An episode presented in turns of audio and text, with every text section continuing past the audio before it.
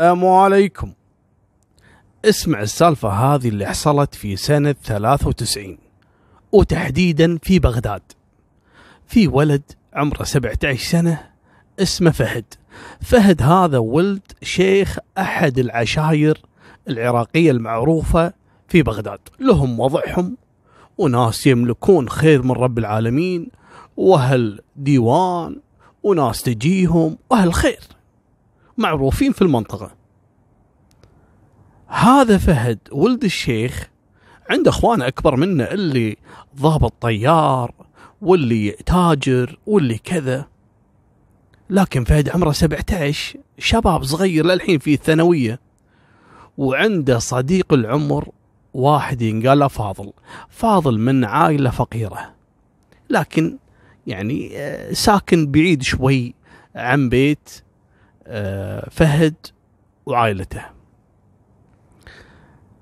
دائما فاضل كان 24 ساعة عند فهد في البيت ياكل ويشرب معاهم. وصديقا من الطفولة ما يرضى فهد أحد يتكلم نص كلمة عن صديقه فاضل لدرجة أن في يوم من الأيام كان فاضل عندهم في الديوانية يعني قاعد مع فهد ويوم طلع دخل أبو فهد الشيخ. فاستغرب لأنه كان حاط حزام اللي هو حزام اللي يحطون فيه المسدس. عنده مسدس أبو بكر يسمونه. تعرفون هذا نفس الكابوي؟ بس سلاح قديم معروف يعني. لقى الحزام موجود لكن المسدس مو موجود. سأل فهد قال له وين المسدس يا فهد؟ معلق في الديوانية. قال والله ما أدري. قال من كان عندك؟ قال ما كان عندي أحد غير صديقي فاضل.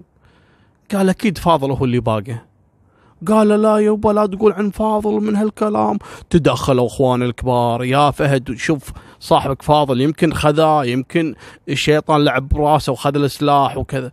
قال لا وفاضل ما يسويها ومن هالكلام. سأل فاضل قال لا والله يا فهد أبد حش أنا مد ايدي أنت يا ما ساعدتني حتى ملابس فهد يعطيه.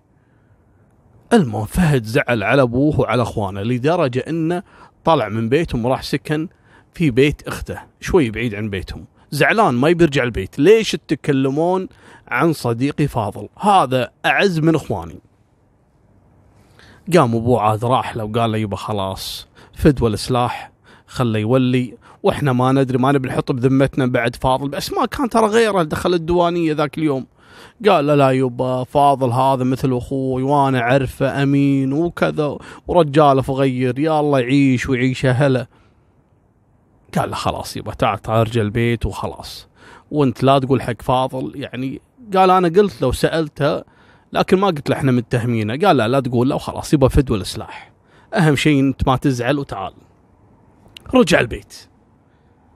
ورجع عاد فاضل هم يزوره وكذا والعلاقة عادية. لكن كان سوء ظن وما هم عارفين فعلا من اللي خذ السلاح وما شافوا بعيونهم فما يبي يظلمونه. المهم من كثر ما فهد يحب فاضل صديق صديقه هذا يوم من الأيام عطاه ساعة أخوه. أخوه عنده ضابط طيار وعندهم ساعات مميزة يعطونها حق الضباط. فعطى الساعة هذه حق فاضل. أخوه معطيه هدية حق فهد. وفهد عطاها هدية حق منو؟ فاضل. فهد ما يدري إن هذه ساعة مميزة يعني يصنعونها خصيصا حق الضباط وكذا كهدايا. في يوم من الأيام دخل أخوه الضابط الديوانية ولقى أخوه فهد ولقى صاحبه فاضل ويشوف ساعته بإيد فاضل. كان يقول حق فهد هذا صاحبك بايق الساعة. فهد قام قلب الدنيا قال له أنا اللي عطيته. أنتم دائما تتهمونه ظلم وحرم عليكم أنت الساعة مو أعطيتني إياها. أنا اعطيتها رفيجي هذا فاضل. ويستاهل. قال له يبا خلاص خلاص. أنا ما أدري إيش دراني. هذه الساعة لأنها مميزة يعني مو كل الناس عندهم. وشفتها بيده استغربت. قلت أخاف إنه بايقها ولا شيء.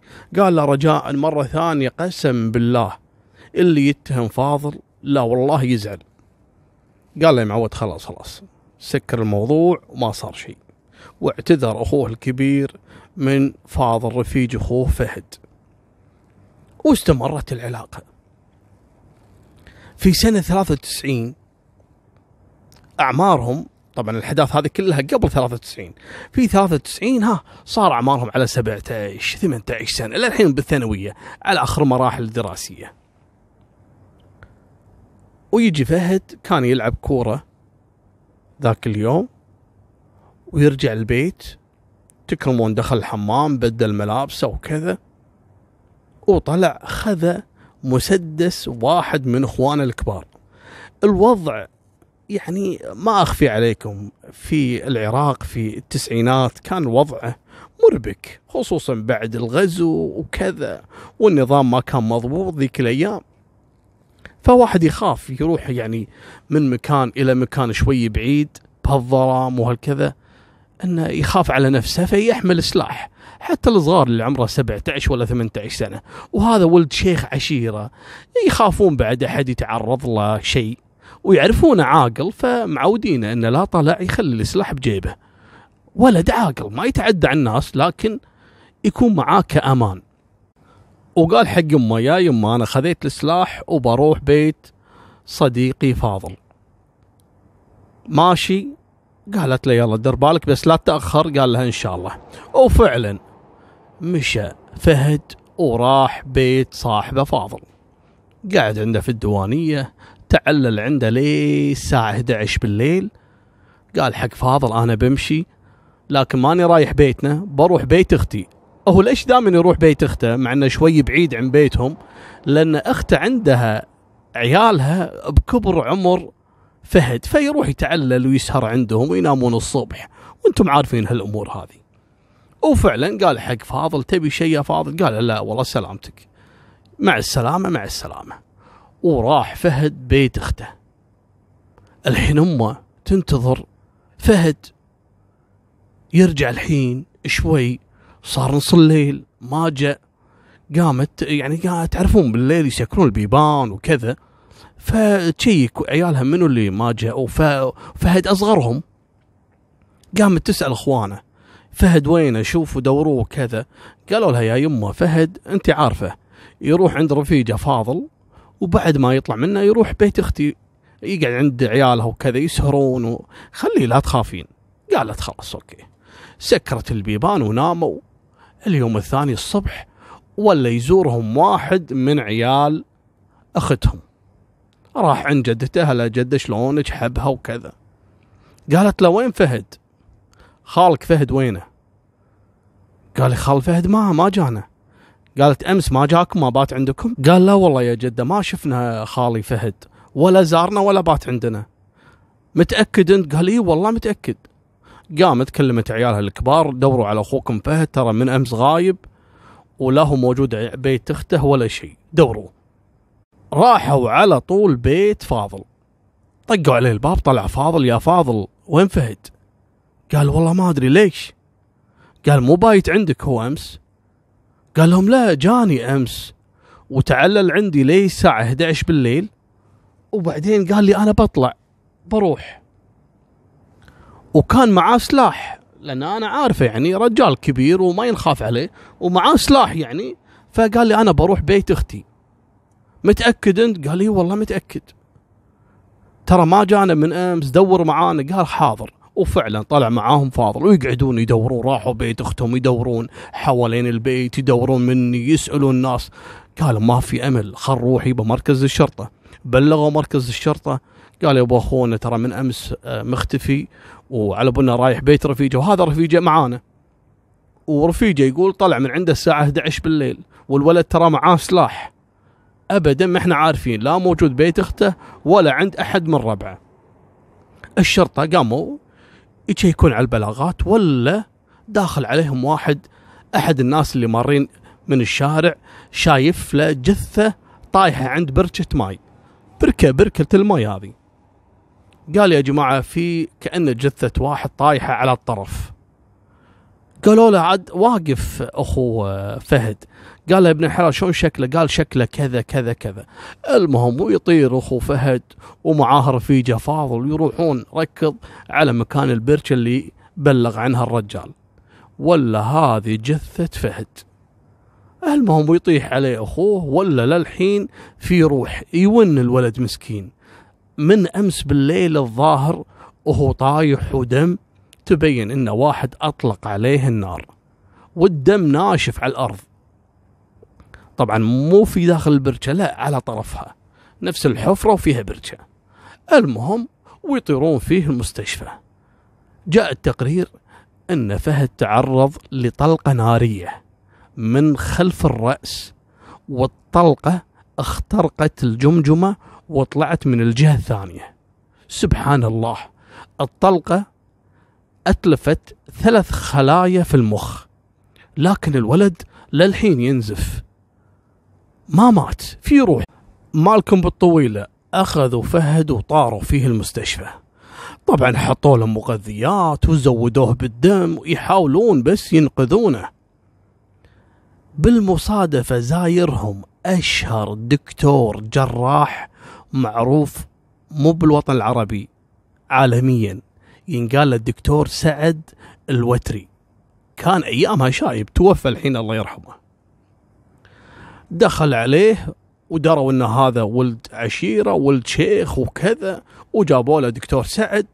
قال خلوه عندي أنا أسوي له العملية. يوم فحص عليه قال يبا هذا ما ينفع تسووا له عملية. ليش؟ الطلقة دخلت من جهة واخترقت المخ وطلعت من الجمجم من الجهة الثانية. وتلفت ثلاث خلايا في الجسم في الراس. فأي تدخل جراحي ممكن إنه يسبب له مضاعفات وممكن إنه يموت أو يتسمم ويصير نزيف داخلي. لكن في حل ان نسوي له عملية جراحية بحيث ان نطهر مكان فتحة دخول الطلقة من جهة وخروجها من الجهة الثانية. خصوصا أن أطراف الفتحة اللي دخلت فيها الطلقة كان فيها نفس الحروق يعني الشعر حاشه حروق وفيه آثار بارود. هذا دليل على شنو؟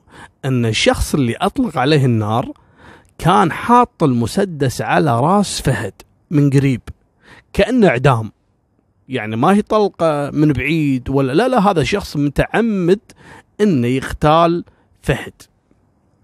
المهم فعلا سووا له العملية البسيطة وعالجوه ونظفوا جرحه وكذا وعايش على أمل. لكن الدكتور سعد الوتري قال لهم أنا بكون وياكم صريح.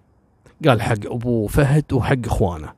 فهد إذا عاش لازم إنه يصاب يعني بمضاعفات مثل إنه يا يفقد البصر أو يفقد الذاكرة أو إنه يكون شلل تام.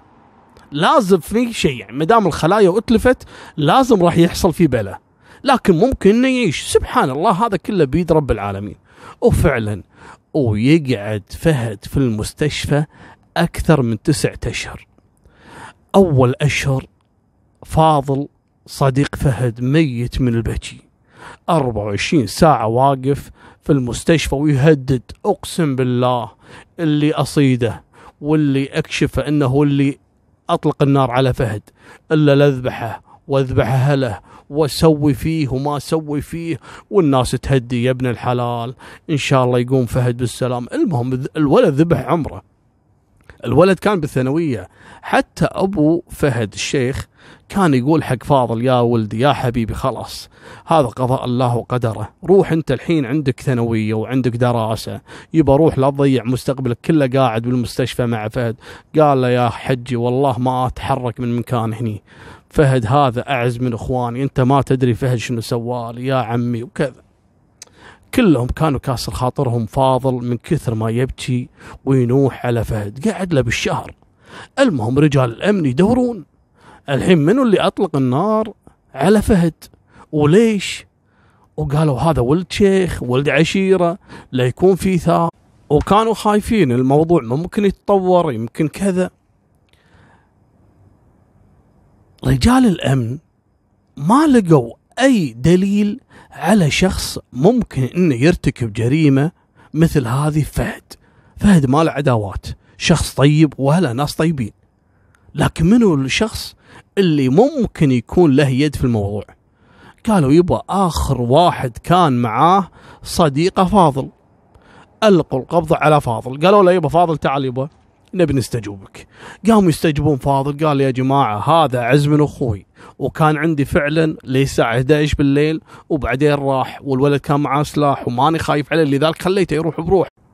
وهو متعود دائما لما يزورني بعد ما يطلع من عندي يروح بيت اخته لأنه أقرب شيء على بيتي. قال لهم يا جماعة فهد هذا عز من أخوي مستحيل أنا أرتكب فيها الجريمة هذه. أنا أصلا لو أعرف الشخص اللي أطلق عليه النار أقسم بالله لأذبحه.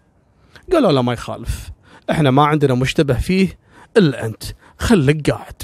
المهم فهد بالمستشفى لكن بين الحياة والموت. وتعمدوا أسرة فهد الشيخ وعياله وكذلك الأطباء أنهم ما يقولون لحد أن فهد عاش. ليش؟ كانوا خايفين الموضوع موضوع انتقام. فقالوا خاف الشخص هذا اللي كان يبي يذبح فهد. إذا درى أن فهد للحين ما مات وأنه ممكن يصحى في أي لحظة ويعترف عليه ممكن أنه يجي ويذبحه. لذلك خلونا نقول حق الناس أن فهد توفى. ماشي؟ قالوا ماشي. فعلا بلغوهم إن فهد توفى ووصلوا رجال الأمن كذلك الموضوع هذا حتى حق فاضل. فاضل قاعد يبكي. والله العظيم أنا لو أعرف منو والله ما اخليه قالوا له رجال الأمن ما يخالف خليك أنت محجوز عندنا الحين. لأن أنت المشتبه الوحيد فيه صراحة. مالكم بالطويلة. فهد قعد بالمستشفى. أول أربعة أشهر عدى مرحلة الخطر. لكن الولد في غيبوبة. استمر شوي لتسع أشهر بدا يصحصح الولد وبدا يشوف يعني ها ويعرف أهله قام يعرف إن هذا أبوه هذا أخوه لكن ذاكرته على قده. ابدا تعبان. قالوا له خلاص عاد تقدر تطلع تروح البيت. الحين رجال المباحث الجنائية كل شوي يبي يجون المستشفى علشان يستجيبون فهد. يبي يسألونه أنت من أطلق عليك النار؟ لكن كانت حالته سيئة جدا وصابه صرع. مسكين الولد كل ما يتذكر يصير فيه صرع ويغمى عليه حالته تعبانة. فكانوا رافضين أهل فهد أن حتى يتم استجوابه. قالوا لا الحين الوضع ما يسمح. رجال الأمن يقولون حق أهل فهد يبا ترى إحنا حاجزين صديقه فاضل لأنه هو المشتبه الوحيد. قالوا ليش حاجزينه يبا هذا ترى مثل ولدنا. ومستحيل وهذا رفيج فهد عمر وكذا ترى أنتم غلطانين. فهد يحب فاضل وفاضل يعتبر فهد مثل أخوه أكثر يعني. فأنتم ترى ما أعتقد أنكم راح تستفيدون شيء من احتجازكم لفاضل. قالوا لا ما يخالف. إحنا دام إن فاضل موجود عندنا ودام إن فهد ها بدأ يصحصح بننتظر لين فهد يقول لنا شنو القصة؟ قالوا يبا كيفكم؟ المهم راحت الأيام جت الأيام وبدأ فهد كل ما نام يعني يعيش كوابيس شوي يحوشه صرع قام يصرخ في الحلم لكن بدأت تطور العملية معاه. الموضوع صار شوي غريب. فهد لما ينصرع ويحلم وكذا قام كله يصرخ فاضل وفاضل فاضل وفاضل. قال يبا أبوه الشيخ قال يبا نادوا لنا مباحث خلي يشوفونه ويسألونه. شنو قصته كل شوي فاضل وفاضل وهو نايم وهو يعني كل ما انصرع قال فاضل وفاضل. فاضل شنو قصته معاه؟ خايف على أخوه خايف على رفيجة ولا شنو إنه زعلان منه؟ ما إحنا عارفين. فعلا بلغوا المباحث جو المباحث يسولفون يا فهد شوي شوي يا فهد تذكر يوم رحت انت عند صديقك فاضل. الساعة كم طلعت؟ قال إي صحيح رحت عنده ولما طلعنا قال لي صديقي فاضل إنه يبي يشتري سلاح من واحد من أصدقائه وعنده السلاح نفس السلاح اللي أنا كنت شايله بجيبي. فقال لي أنت تعرف بالسلاح أبيك يعني تجربه وتشوفه اذا زين علشان أنا بشتريه. وفعلا طلعنا من بيت فاضل ورحنا إلى بيت صديقه. لكن بالطريق وإحنا ماشيين مرينا من عند بركة ماي. أول ما قربنا من صوبها قال لي فاضل عطني سلاحك بشوف شكله يعني بشوفه بجربه وكذا. قلت له دير بالك. بس ترى ما فيه إلا طلقة واحدة أنا مخليها علشان الأمان انتبه دير بالك لا تطلق النار على نفسك أخاف ما تعرف. قال لا لا لا تخاف. يقول عطيته وإحنا قعدنا نضحك ونسولف وقربنا من عند البرشة كنت أبي أنزل فيها بس بشوف يعني. طريقي فضول مني يعني. يقول بعدها ما حسيت بشيء ولا فاضل شو مسوي؟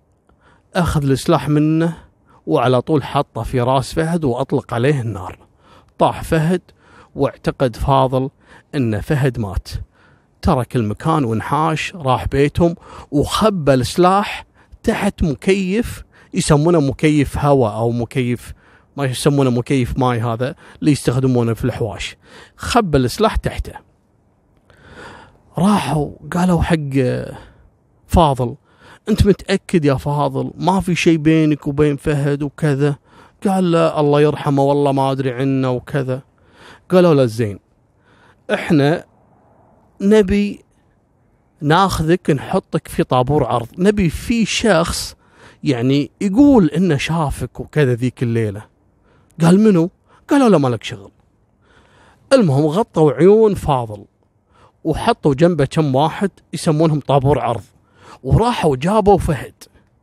قالوا حق فهد تعرف أنت الحين من اللي واقفين؟ منو فيهم فاضل؟ قال إيه هذا فاضل أعرفه. متأكد؟ قال متأكد. ويشيلون الغطاء عن عين فاضل وينصدم فاضل ان فهد صاحي. ولا ويشوفه هني على طول فاضل خر اللي في بطنه وقال السالفة بالكامل. اي نعم. أنا اللي ذبحت فاضل وحاولت إني أقتله لكن أنا توقعت إنه مات. قالوا له لا حبيبي ما مات. رب العالمين عطاه عمر تكلم. ليش أطلقت النار على صديقك ورفيج عمرك؟ فهد قال علشان السلاح وش تبي بالسلاح قال أبي أبيعه مثل ما بعت السلاح اللي قبله. قالوا له أي سلاح اللي قبله؟ قال قبل أنا بكت من دوانيتهم سلاح وحتى أبوه اتهمني لكن فهد زعل وكذا وبعدين جو اعتذروا مني لأنهم ما كانوا متأكدين إن أنا اللي بايق السلاح مالهم من الديوانية. وهذاك بعته أنا بكم ألف واستفدت منه فقلت خلنا أبوق السلاح الثاني اللي عند فهد.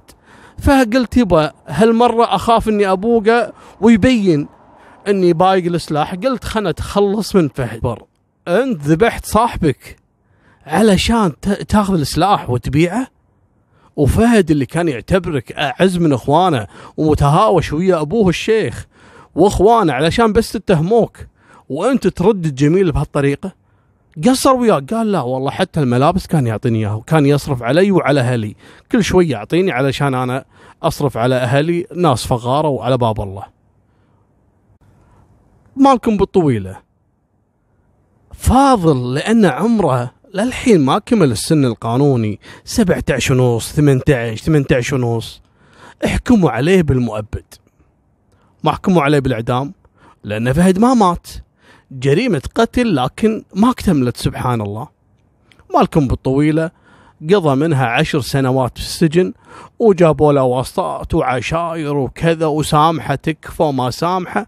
تنازلوا الشيخ وعياله وفهد تنازلوا عن فاضل قال خلي يذلف ما نبي منه شيء. وفعلا في سنة 2013 طلع فاضل من السجن وراح التحق بالعسكرية وصار عسكري لكن في سنة 2016 لما حصلت الربكة الطائفية في العراق توفى فاضل بطلقة نارية كانت تائهة يعني ما لها والي ما لها صاحب. حتى اللي قتل فاضل بالغلط ما هم عارفين هذا منو كان في تبادل إطلاق نار بين أحزاب وبين ما أدري كذا.